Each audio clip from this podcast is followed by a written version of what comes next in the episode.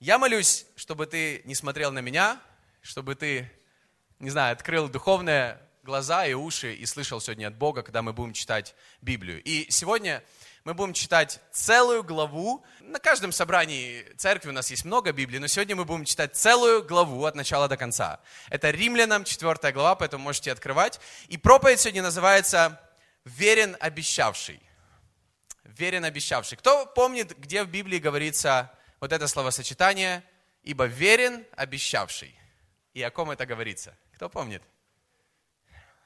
Евреям 11, две точки, 11, О, молодцы. Евреям 11, 11. Евреям 11, 11. Верую и сама Сара, будучи неплодна, получила силу к принятию семени, и не по времени возраста родила, ибо знала, что верен обещавший. Аминь.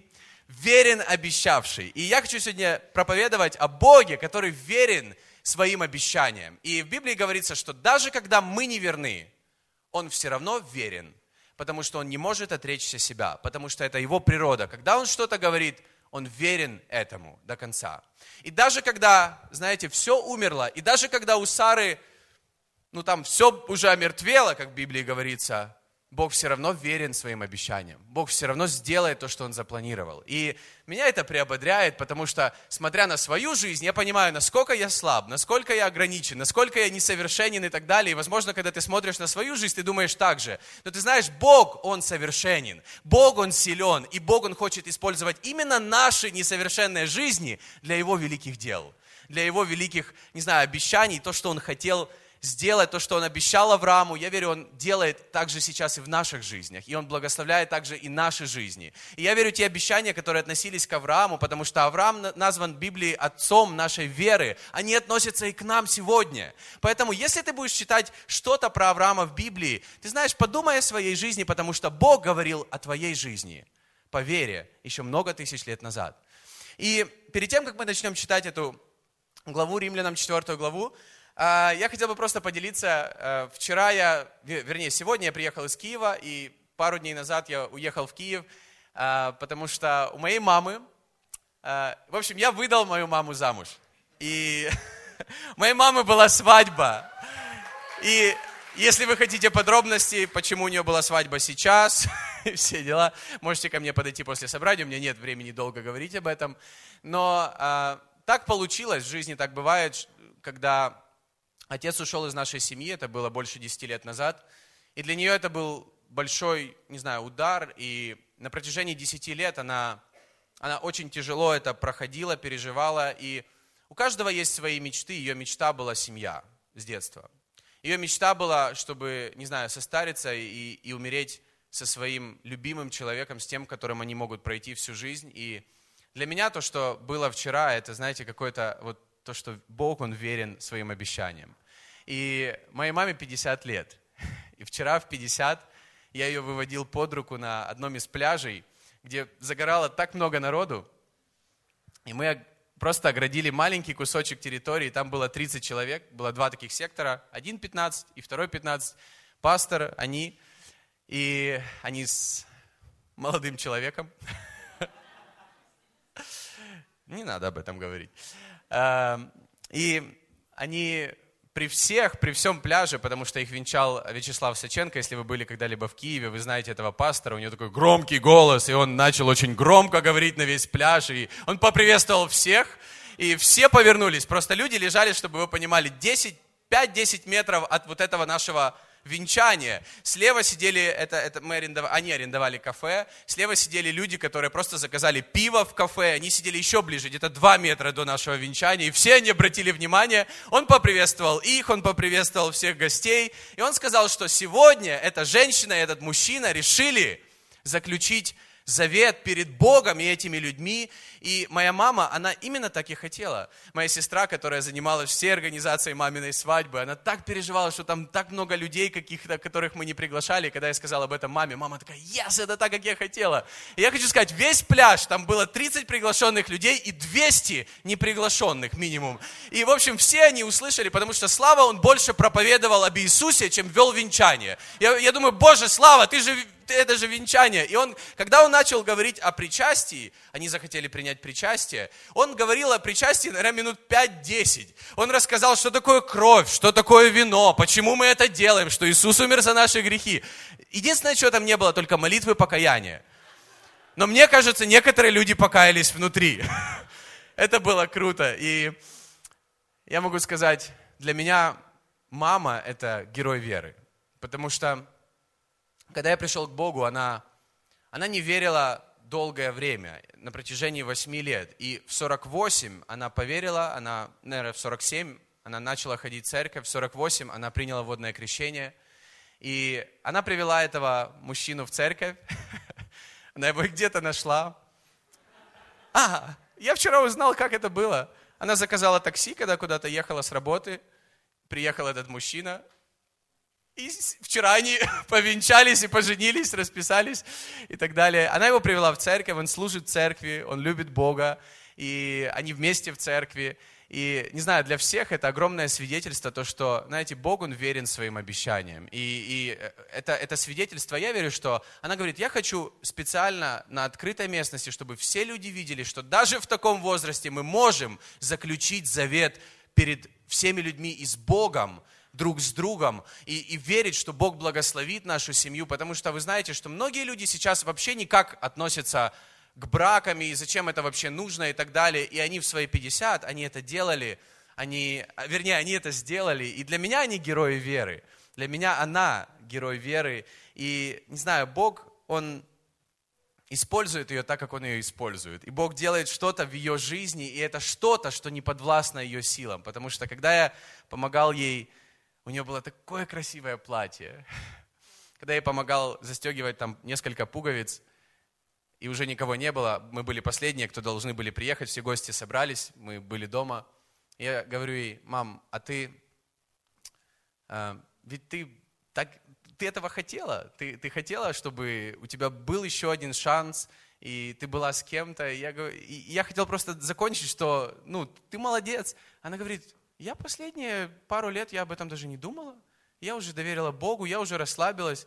И знаете, для меня это, это то, что Бог, Он верен. И Бог смотрит на наше сердце, Бог смотрит то, что у нас внутри. И иногда, когда, может быть, наши силы или наши возможности, они заканчиваются, я могу сказать, это была самая красивая невеста в Киеве вчера. Какая она была красивая. У меня есть пару фотографий. Вчера я отдал замуж маму, и надо молиться, чтобы скоро я отдал еще свою сестру. Вчера мы лишились еще одной Фещенко. Говорю, мама, зачем ты поменяла фамилию? Ну как же? Я верю, что если я замужем, я должна поменять фамилию. Я должна... Вау! Окей, хорошо. Я верю, что Бог, Он что-то хочет делать в наших жизнях. И одна из вещей, которую Он очень хочет, чтобы мы научились, и особенно, когда мы читаем Божье Слово, когда мы в церкви, когда мы проповедуем, чтобы мы, знаете, научились верить. Когда Иисус, Он ходил постоянно с учениками, Он их постоянно кое в чем ну, упрекал, удивлялся, когда у них этого не было. И Он не говорил даже им о делах, что у вас мало дел. Он говорил, у вас мало веры. Он постоянно обращал внимание на веру. Иисус спрашивал о вере, удивлялся в неверии. Кто помнит? Иисус постоянно задавал эти вопросы людям, которые приходили к Нему, хотели получить исцеление. И нам нужно всем, сколько бы мы лет с Богом не были, нам нужно учиться доверять Богу. Нам нужно учиться верить. И вера – это не то, что когда мы, знаете, сидим, ничего не делаем и верим, что все произойдет своими, знаете, как-то вот само произойдет. Я, я смотрю на веру, как, знаешь, как на какие-то шаги вместе с Богом. Прошлое воскресенье я сказал, что э, вера – это похоже на вернее, Бог это как, знаете, датчик движения, когда Он видит, что мы двигаемся, и в нашем в зале есть датчики движения, когда мы уходим отсюда, которые замечают любое движение, которое будет в этом зале, и будет сигнализация. И я, я смотрю на Бога, как на Бога, который смотрит на наши движения. Поэтому вера – это когда мы начинаем двигаться, а Бог делает какое-то свое чудо. И вера – это когда мы, знаешь, тянемся к Богу, это когда мы протягиваем руку, когда мы устремляем свой взор, не когда мы просто сидим и ничего не делаем. Поэтому люди, которые хотели исцеления, они шли к Иисусу, некоторых несли к Иисусу. В этом вера. И ты знаешь, благодать и вообще наши взаимоотношения с Богом – это когда благодать отдает, а вера принимает. Благодать дает этот подарок, благодать хочет благословить нас. Иисус хочет благословить нас – но вера – это когда мы принимаем. Потому что если, например, ты будешь идти по улице, и там будет лежать какая-то купюра финансов, тебе нужно, по крайней мере, наклониться ее поднять. Тебе хотя бы что-то нужно сделать, потому что сама она в карман не запрыгнет. Кто согласен? И так по жизни. Если ты ничего не делаешь, ничего не происходит. Но Иисус не говорил, что нам нужно просто что-то делать. Нам нужно верить. Верить Божьим обещаниям, доверять Богу свою жизнь. И я хотел бы, чтобы мы сегодня прочитали Римлянам 4 главу. И здесь говорится о вере. Здесь говорится о том, как мы получаем что-то от Бога. И я верю, что это чему-то нас научит.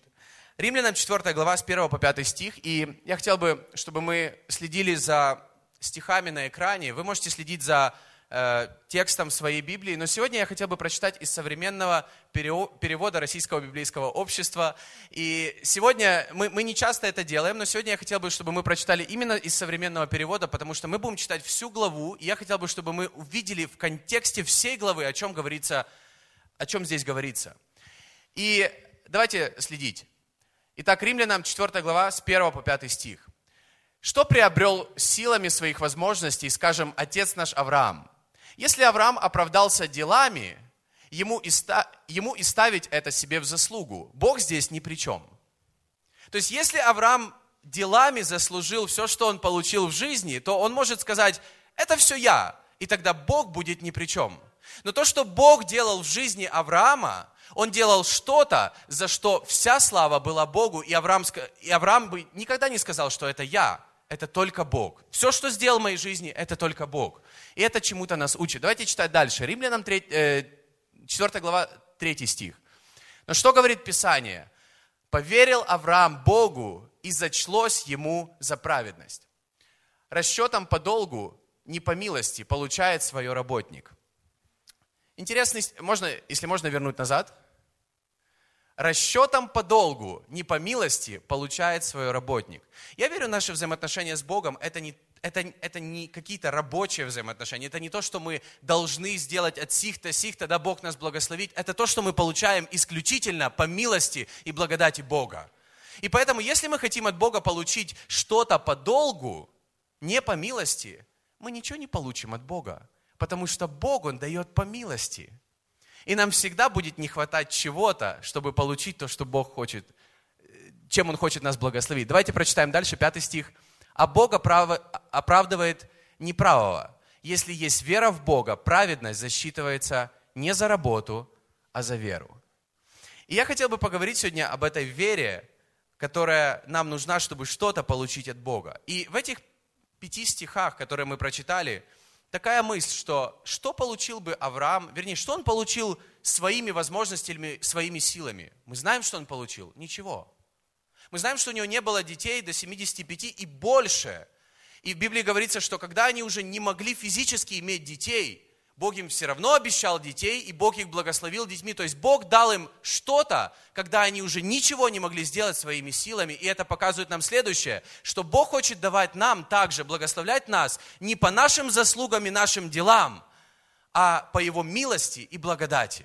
И пример Авраама – это огромный пример знаете, веры, человека веры, но это пример для нашей жизни. Это не значит, что каждого чуда нам нужно ждать 25 лет. Вопрос не в этом. Вопрос в том, что Бог хочет давать нам по милости и благодати, а это значит, что нам нужно надеяться на милость и благодать, а не на свои дела. И поэтому первое, что я хочу сказать, мы получаем от Бога не по делам, не по нашим делам. Если говорить о десятине и о наших отдаваниях, Я верю, что Бог благословляет нас не по нашим делам, по вере. Не по нашим делам, по вере. Если говорить о поклонении, мы не поклоняемся, как, знаете, просто вот мы делаем что-то, и, не знаю, небеса не спускаются. Нет, мы это делаем по вере. Мы поклоняемся по вере. Мы молимся не потому, что мы знаем слова правильной молитвы, или кто-то из нас лучше молится, чем кто-то. Я верю, каждый молится так, как он молится, но все зависит от нашей веры. Мы молимся по вере, мы поклоняемся по вере, мы отдаем по вере. Мы не отдаем просто, чтобы что-то заработать, потому что мы никогда не заработаем. Всегда чего-то будет чуть-чуть не хватать, чтобы получить то, что мы хотели бы от Бога. Всегда чуть-чуть нам будет чего-то не хватать. Дел всегда будет недостаточно. Как бы мы себя хорошо не вели, ты всегда будешь понимать в конце концов, что твоих дел недостаточно, тебе нужна Божья благодать. Поэтому самое лучшее, что ты можешь, как ты можешь начать жизнь, жизнь с Богом, это не просто надеяться, что Бог хочет тебя благословить, и ты будешь дела, делать дела, стараться, и потом придешь к Нему, Бог, я так много делал, посмотри на мою жизнь, я так много делал, я так много молился, я так много постился и так далее. Но с самого начала, и каждый день, и каждое воскресенье, и каждый понедельник, и каждый, каждое дело, которое мы делаем, в нем надеяться на Божью благодать. И делать, исходя из Божьей благодати, надеясь, что по Божьей благодати ты сделаешь самое лучшее. Надеясь, что по Божьей благодати ты сможешь быть светом и солью в этом мире. Не по нашим делам, но по Божьей благодати. Я верю, что когда мы поклоняемся Богу, нам нужно не так поклоняться, что сейчас мы будем круто играть и петь и так далее, но нам нужно это делать с отношением, что по Божьей благодати мы можем делать это лучше, мы можем делать это круто, и хвала Богу, она может звучать намного ярче, сильнее, мощнее в нашей стране и в нашем городе. Я молюсь об этом. Я молюсь, чтобы хвала Богу не звучала только в церквях, но вне церкви. Давайте верить в это. А кто сказал, что церковь или здание церкви, или стены церкви должны ограничивать хвалу Богу. Я верю, что церковь не может ее ограничить. Я верю, что хвала Богу должна звучать намного-намного шире, не знаю, везде, где она может только звучать, во всех iTunes и каких-то социальных сетях и так далее, но мы можем поклоняться так, по Божьей благодати, что люди будут слушать и, и говорить, о, это благодать, как круто. И это то, что происходит в церкви Хилсон по всему миру. И я верю, это то, что может происходить с нами. Если мы будем действовать, исходя из Божьей благодати, а не заслуживая что-то у Бога. Мы отдаем, мы молимся, мы благословляем по вере. И в видении нашей церкви говорится о поклонении следующее – Церковь, которую я вижу, это поклоняющаяся церковь, церковь, где песни отображают такую страсть по Христу, что все вокруг ощущают Его великолепие и силу. Отличительное звучание, которое исходит от здоровой церкви, заражает своим духом, создавая музыку, которая разносится от деревень и племен к большим городам и народам. Я вижу церковь, которая неизменно инновационная, церковь, которая доносит вечное послание через СМИ, фильмы и технологии, церковь с посланием, которая светит людям всей земли через экраны их телевизоров, приводя Иисуса в их дома, дворцы и тюрьмы. И я знаю, что в нашей церкви в Москве, возможно, так мало сейчас ресурсов, чтобы сделать вот то, что мы говорим, или то, то, о чем мы говорим, или то, во что мы верим. Но если мы будем в это верить, Бог даст ресурсы.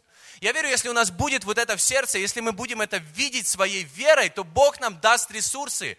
И по поводу фильмов я прочитал не случайно, потому что я верю, Бог хочет это использовать, потому что в современном обществе многие люди смотрят фильмы. Или многие люди смотрят что-то в интернете. Почему бы мы не делали что-то так, чтобы людей это цепляло? Не что-то так, чтобы людей отворачивало от церкви. Знаете, так петь или такие видео снимать, чтобы людей отворачивало. Нет, так снимать и так делать, чтобы людей это притягивало. И нам всегда будет не хватать наших дел, чтобы получить что-то от Бога. Вера она получает, благодать отдает. Бог отдает. Бог, Он такой, что Он хочет отдавать. Ему в принципе ничего не надо. В Библии говорится, Бог говорит, если мне нужен совет, неужели я иду к кому-то за советом? Неужели вот мне Богу, который создал всю вселенную, нужны вообще какие-то пожертвования? Он говорит, мне ничего не нужно. Бог хочет отдавать и благословлять. Вопрос, хотим ли мы принимать от Бога по Его милости и благодати? Верим ли мы, что Бог нас любит, чтобы благословлять, чтобы, не знаю, расширить нашу жизнь? И когда мы доверяем Ему, или когда мы благословляем Его, я верю, что в этом наше доверие, в этом наша вера намного больше, чем, чем то, что, знаете, какое-то понимание или, или наши мысли, что Бог в чем-то нуждается. Бог не нуждается, Бог, Бог просто ищет людей веры. И я верю, что Он, когда Он, знаете, каждое воскресенье, я, я верю, что Он приходит, Его присутствие в церкви. И как тогда Он говорил, когда я приду на землю, найду ли я веру на земле? Он ищет людей веры. Я, я молюсь просто, чтобы мы были церковью, в которой есть вера, чтобы мы были людьми по поводу наших личных жизней с верой. Чтобы мы не думали, что только своими делами я заслужу вот это, вот это, вот это. Своими делами нам всегда будет их недостаточно. Нам всегда будет чуть-чуть недоставать, чтобы, чтобы сделать то, что мы планируем, или то, во что мы верим. Но Божьей благодати ее достаточно сверх чтобы благословить нас настолько, чтобы мы были благословением для других людей. Это то, что Бог обещал Аврааму. Я верю сначала в вера, а потом дела, исходя из нашей веры. Дела, которые, знаете, подтверждают нашу веру, а не дела, которые пытаются заслужить что-то от Бога. Давайте читать дальше Римлянам 4 глава 6-11 стих. Здесь говорится следующее. Давид называет счастливым человека, который обретает праведность перед Богом независимо от дел. Счастлив, кому прощены преступления, чья вина отпущена. Счастлив, кому Господь не зачтет греха, но сочетается ли счастье праведности только с обрезанием или с необрезанием тоже? Вот Авраамова вера зачлась ему за праведность. Но когда зачлась? До обрезания или после? Нет. До обрезания, а не после. И э, здесь апостол Павел говорит об обрезании, и обрезание это то... А, и еще 11 стих, если можно. Печатью обрезания он просто скрепил свою праведность по вере, которая была у него до обрезания. Так он стал отцом как необрезанных праведных, так и обрезанных праведных, но и праведных не потому, что обрезаны или нет, а потому что берегут в себе веру нашего отца Авраама. Эта вера была у него и до обрезания. И Поэтому, именно поэтому я решил э, сегодня употреблять именно современный перевод, потому что Павел пишет очень достаточно сложно, и можно сидеть и разбирать э, эти места из Библии. Это, то, именно, это именно то, что мы делаем э, на изучении Библии. Но сегодня я хотел бы просто обратить внимание. Павел пишет о том, что, вернее, да, Павел пишет о Аврааме, которому Бог дал вот этот вот э, завет с Богом, или вот этот, он сказал, обрежь всех первенцев, всех мужчин, вернее, всех мужчин, и это будет знаком, это будет знамением, то, что я тебя благословлю, то, что я вообще с тобой и так далее. И он говорит, что так у Авраама он получил, получил вот это обещание от Бога, когда он обрезал, вернее, когда у него, ну, когда у него появился вот этот какой-то внешний знак, или до этого внешнего знака. И читая Библию, мы знаем, что прошло 14 лет после того, как Бог пообещал Аврааму что-то. И после 14 лет он попросил Авраама обрезать всех детей и весь мужской род, как бы дал ему знак. И здесь мы только что прочитали, что это, это обрезание, это был как знак того, что вера была в нем и то, что Бог ему уже что-то обещал. И я просто хотел бы сказать, что, ты знаешь, мы никогда не получим что-то от Бога просто по каким-то внешним признакам или внешним, какому-то внешнему статусу. Знаешь, современное общество или мир, он всегда раздает нам статусы. И, нам, и, и у нас принято ставить какой-то статус, э, на, знаешь, рядом со своей жизнью. Статус в социальной сети, какой-то статус, например, что мы христиане, или статус, что мы церковь. А будем ли мы церковью, если мы не будем просто себя постоянно называть церковью? Что делает нас церковью? И то же самое, что говорится про Авраама, что на самом деле не обрезание дало ему это благословение от Бога, а его вера, которая была еще 14 лет до обрезания, а обрезание стало просто внешним признаком и знаком, символом того, что Бог ему обещал и того, что у него есть вера. Водное крещение, оно сравнивается в Библии с этим обрезанием. Водное крещение – это как подтверждение того, что в нас есть вера в Иисуса Христа, и мы готовы за Ним следовать. И какие-то внешние вещи, которые мы можем, знаешь, я христианин или мы церковь, давайте будем церковью и будем христианами. Наши внешние знаки или наши внешние статусы никогда, церковь, никогда не могут быть больше, чем значение этих знаков или символов. Например, если я называю себя христианином, это никогда не больше, чем то христианство, которым я живу. Если я себя называю последователем Иисуса Христа, то я должен быть последователем по своим, не знаю, каким-то поступкам, убеждениям, по своей жизни, в общем-то. Если я поклонник, то я поклонник не потому, что я здесь на сцене или потому, что у меня какой-то статус, Поэтому иногда люди даже в христианстве говорят, вот у меня статус, вот я такой-то, такой-то, такой-то. Но ты знаешь, Иисус, когда пришел в этот мир, Он был Бог, который стал человеком ради каждого из нас, но он не пришел со статусом «я Бог», «я, я Божий Сын» и так далее. Он, наоборот, говорил «тихо, тихо, тихо, тихо, смотрите на мою жизнь, смотрите на мою жизнь». Говорит, Иисус там, как, смотри на мою жизнь. Он, никому, он никогда не заходил в синагогу со статусом. Он никогда, знаешь, с корочкой, я пастор, или я апостол, или я еще кто-то. Он, знаешь, не статусом завоевал мое сердце, а своей, мое сердце, а своей жизнью, своей, своей жертвой, своим решением, своей любовью ко мне.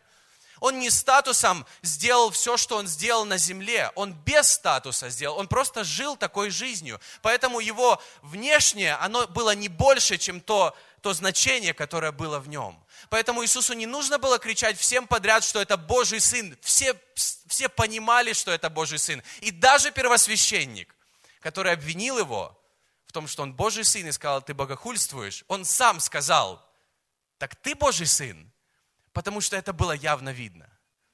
Вопрос в том, что первосвященник не хотел верить, что Иисус Божий Сын. Но он сам сказал, ты Божий Сын. Пилат ему сказал, ты царь иудейский. Иисусу не нужно было ничего говорить, его жизнь говорила за него. И я хочу сказать, мы никогда не получаем от Бога что-то просто по тому статусу, который мы носим, например, я христианин. Или я, я, я, я крещен, поэтому. Ты знаешь, крещен, да, это важно, это таинство, но это лишь подтверждает что-то, что было ранее, то, что Иисус вошел в нашу жизнь, то, что у меня есть вера. Сначала вера, а потом какой-то статус. Сначала вера, а потом Бог дает что-то, что люди сами про тебя говорят. Поэтому, ты знаешь, у нас в церкви не принято, знаете, вот если я пастор, я буду говорить всем, называйте меня пастором. Или если кто-то учитель, он выходит и говорит, я учитель, называйте меня учителем. У нас принято, что люди, если они это видят и относятся, так они сами людей называют пастором. Или они сами людей называют учителем. Или многие люди в современном, в современном христианстве, многие пасторы церквей называют пастора Брайана апостолом. Он никогда про себя так не говорит. Многие э, пасторы называют новую книгу Брайана, которая появилась в нашей церкви, кстати, очень быстро разошлась, по-моему, последняя копия осталась, или две, последняя, или две. Многие пасторы говорят о том, что вот это как книга, это как послание современного апостола церквям, которые есть в 21 веке.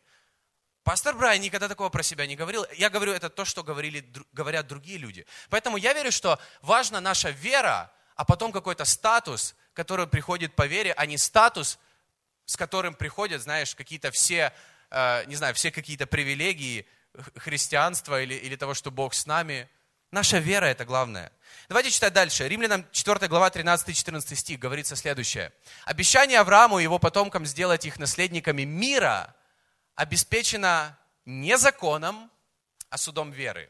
Если наследники по закону, то безосновательно вера, мертво обещание. Основание для суда – закон. Нет закона, нет его нарушения. А вера – основа обещания. Само же обещание – это Божий дар – который распространяется на всех потомков Авраама и по закону, и по вере, потому что Авраам – отец нас всех. Павел пишет в начале о том, что наши или заслуги, или то, что Авраам получил от Бога, это не по делам. Дальше он говорит, что Авраам получил не из-за обрезания. Обрезание стало знаком того, что Бог с ним. Для всех людей. И потомки все Авраама, они это делали как знак того, что они верят, и того, что Бог обещал им и так далее. И здесь говорится, что мы получаем от Бога что-то не по закону. Не по закону, который мы можем исполнить своими силами, потому что опять-таки ты всегда будешь недостаточно хорош. Всегда будет чего-то недостаточно. Мы получаем от Бога то, что Он для нас приготовил только по Его милости и благодати. Поэтому пасторы в церкви или лидеры в церкви это, это люди, над которыми много Божьей благодати, которая делает их теми, кем они есть, не по их заслугам личным. Сто процентов. Какой бы пастор ни был, где бы он ни был, каждый пастор, он, он это делает по Божьей благодати. И сам апостол Павел, он писал про себя, «Я есть тот, кто я есть, только по Божьей, исходя из Божьей благодати, а не по моим заслугам и по моим делам». И даже более, он говорит, что мои заслуги и мои дела, как бы по закону я один из самых праведных, по закону я ревнитель, по закону я один из самых лучших, я обрезан восьмой день, как Иисус. Все было, знаете, у него были дела, у него было обрезание, он, он исполнял закон, и он говорит, я все это оставил ради Иисуса Христа, чтобы надеяться на Божью благодать. Это пишет апостол Павел, у которого были дела намного, возможно, лучше, чем у нас, у которого было обрезание, которого нет у нас, который все делал по закону, но он сказал, я это все оставил ради Божьей благодати. И Божью благодать, по Божьей благодати он тот, кто он есть. Поэтому ты грешен или ты праведен? Ты грешен или праведен? Ты знаешь, ты грешен, в Библии говорится, ты грешен из-за Адама, и ты праведен из-за Иисуса Христа. Не по закону, который ты сам исполняешь. Поэтому наша ошибка, если мы как христиане будем судить себя, что я праведен или я грешен по нашим делам, потому как мы исполняем закон. И ты знаешь, закон дан нам, чтобы как зеркало видеть себя, чтобы видеть свою жизнь, чтобы, потому что без закона нет и греха. Поэтому закон, он лишь показывает нам, что мы, может быть, грешны, но по Божьей благодати мы можем жить святой жизнью. Недостаточно хорош, недостаточно праведен. Ты знаешь, когда у нас есть неуверенность, это все равно, когда мы полагаемся на себя. Когда у нас самоуверенность, это тоже, когда мы полагаемся на себя. У кого-то есть самоуверенность, у кого-то есть неуверенность. Но я верю, что как у христиан у нас должна быть уверенность в Иисусе Христе. Уверенность в Боге. Уверенность, знаешь, что мы получим то, что Бог нам обещал, то, что Он обещал. Может быть, ты скажешь, Бог мне лично ничего не обещал, как Аврааму. Ты знаешь, Бог тебе лично очень много всего обещал, того, что написано в этой книге Библии. Он так много всего обещал. И тебе просто нужно сесть и сказать, Бог, говори, я слушаю. Открыть эту Библию и начать ее читать и сказать, Бог, говори, я слушаю, говори, я слушаю. Ты знаешь, Бог так много всего обещал. Но мы это не получаем нашими делами, мы не получаем каким-то статусом, то, что я христианин или то, что я крещен. Да, я крещен, но мне нужно продолжать верить. Мне нужно продолжать делать мои шаги по вере. Я это не получаю тем, что я горжусь тем, что я исполняю заповеди, или я отдаю десятину, или я кому-то служу, или я сделал что-то хорошее. Нет, не этим, но по Божьей благодати. И когда в моей жизни есть Божья благодать, мне еще больше хочется служить и отдавать. И поэтому я верю, что в нашей жизни мы еще больше отдаем, мы еще больше служим, потому что еще больше благодати есть. И Римлянам 4 глава 17 стих говорится следующее. Как написано, я поставил тебя отцом множества народов. Авраам не мог не поверить Богу, который к жизни возвращает мертвых и вызывает к существованию несуществующее. Если можно этот стих оставить на экране, и здесь говорится следующее. Он говорит, я поставил тебя отцом множества народов, потому что у тебя была вера. Потому что я объединю эти все народы по вере. Потому что по закону был израильский народ, который исполнял закон. Все народы не исполняли этот закон. Но по вере ты будешь отцом веры для множества народов. В принципе, знаете, даже в этом небольшом зале сейчас множество народов. Сегодня множество народов. И мы все объединены верой в Бога верой в Иисуса Христа. И здесь говорится, Авраам не мог не поверить Богу. И иногда мы говорим, что вера это что-то такое нелогичное. С одной стороны, вера нелогичная, физически, если смотреть на нее физическими глазами. Вера это что-то абсолютно нелогичное. Но здесь говорится об обратном.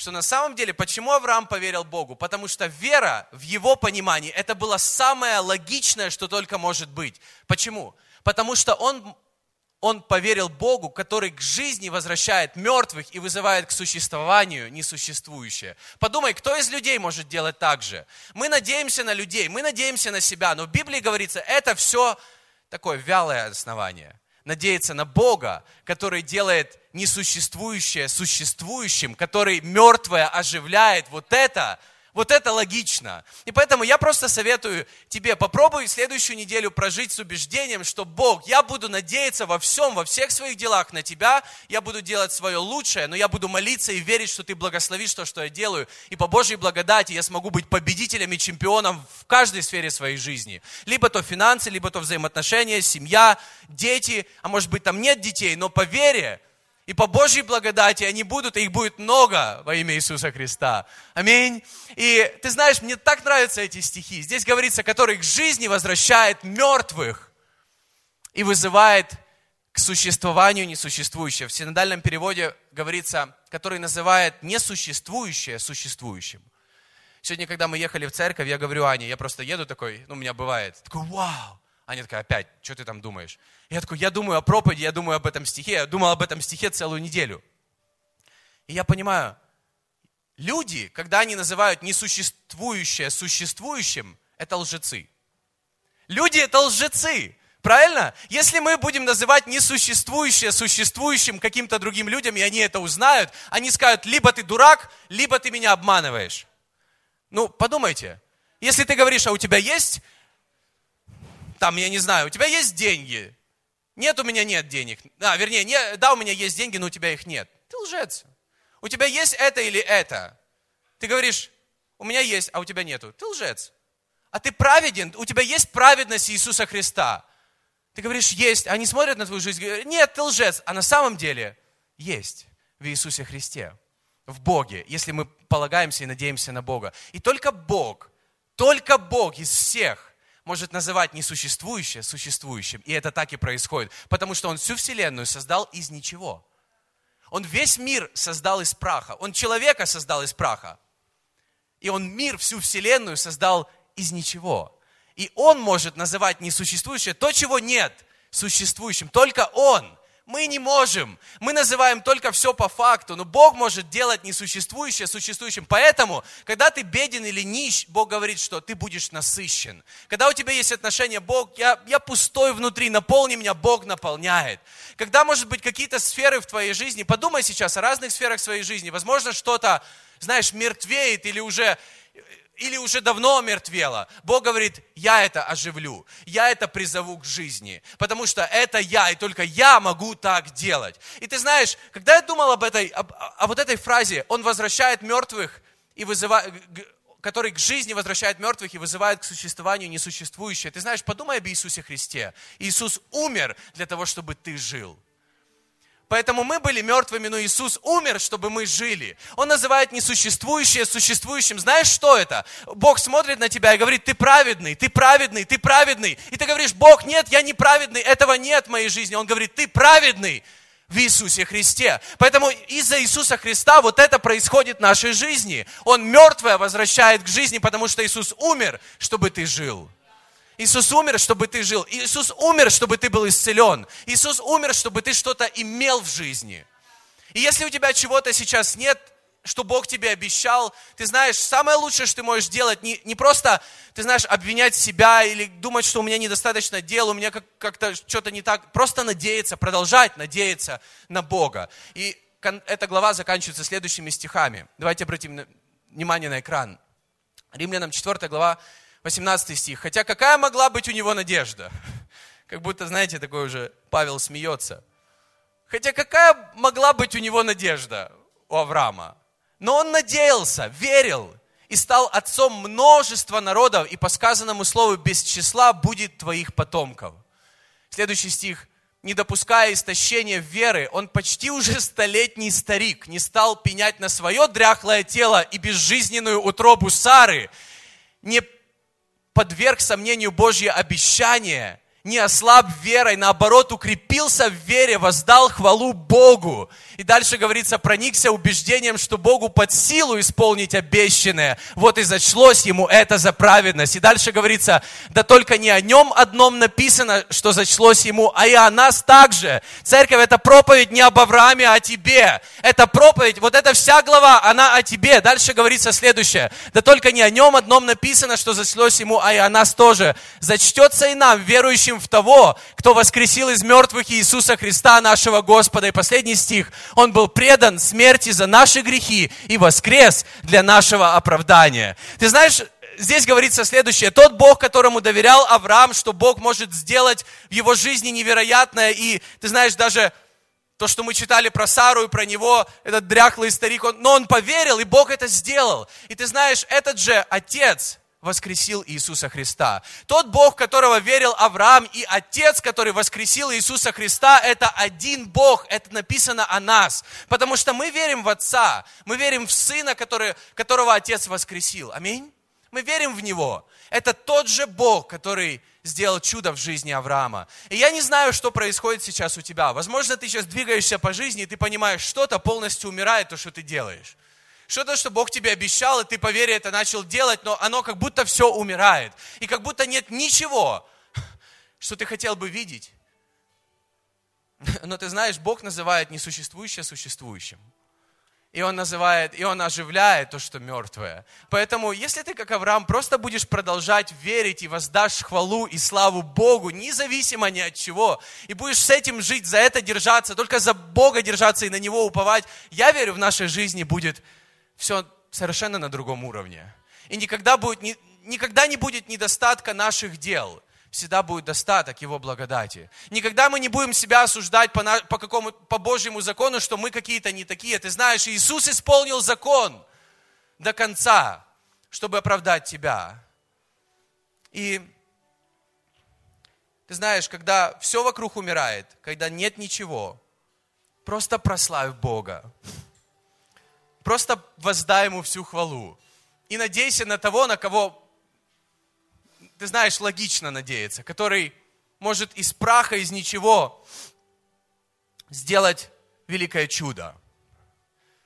И на самом деле Богу нужна какая-то пустота, чтобы ее заполнить. Богу нужна пустота твоей жизни, возможно, чтобы ее заполнить. Богу нужна что-то, что у тебя совершенно не получается, чтобы сделать чудо там, где у тебя не получается. И когда ты своими силами уже не знаешь, куда дальше двигаться, ты надеешься на Бога, и Он делает свои чудеса. Когда знаешь, что-то умирает в жизни, или, или другие люди, они, ты, ты думаешь, они духовно как будто совсем не живые, но, но, но по вере в Иисуса Христа, они живут. По вере в Иисуса Христа они будут спасены. И это то, что мы делаем, когда мы каждое собрание молимся о спасении. Давайте продолжать молиться о спасении. Церковь, я призываю, давайте нас мы будем людьми веры. И нам нужно не просто больше волонтеров в церкви, которые будут что-то делать. Нам нужно больше людей веры, которые будут верить в нереальные вещи, которые Бог будет делать в нашей церкви, в нашем обществе. Давайте будем людьми, которые будут верить в что-то невозможное. И люди будут смотреть на нас и говорить, да ты какой-то странный, во что ты веришь? Мы должны, церковь, верить в что-то невозможное нашими силами. Потому что если мы верим в возможное, у нас даже не получается это возможное. А когда мы верим в невозможное и доверяем Богу своей жизни, Бог делает намного больше наших сил. Давайте будем церковью, которая по поводу каждого собрания верит в невозможное. На каждом собрании Бог будет делать и исцелять людей. На каждом собрании люди будут находить Иисуса Христа и обретать спасение. На каждой в каждой неделе нашей жизни Бог будет делать свои чудеса. И ты знаешь, то, что умирает или то, чего нет, Бог наполнит. Подумай, чего у тебя сейчас нет. Подумай, чего у тебя сейчас нет. Просто подними руки к Богу и начни Его славить. Славить в своей пустоте, в своей пустыне. Славить, может быть, там, где, ты знаешь, все пока что мертвое но прославь Бога с верой, который называет несуществующее как существующее, который оживляет то, что мертвое. И я верю, что наши жизни Он также оживляет, наши сферы жизни Он также оживляет, и Он хочет, чтобы они были наполнены не просто тем, что нам нужно, но тем, что может благословить многих людей вокруг нас. Начни молиться об этом, начни молиться о Божьих чудесах, о том, чтобы Бог наполнил твою сферу финансов или ответил на твой квартирный вопрос. Возможно, ты смотришь и думаешь, Боже, там пустота. Но ты знаешь, Бог, Бог готов наполнить твою жизнь настолько, чтобы ты был благословением для многих других людей во имя Иисуса Христа. Возможно, ты смотришь на свои взаимоотношения, и ты думаешь, Боже, там все омертвело. Уже давно. Там не просто умирает, там уже омертвело и воняет. Но Иисус, я верю, что в тебе все оживает. В тебе все обретает смысл. Я верю, что наша жизнь духовная, она в тебе обретает смысл. Наша духовная жизнь не строится на наших делах, не строится на законе, не строится на статусе. Наша жизнь строится на вере в Иисуса Христа, в нашего Господа и Спасителя.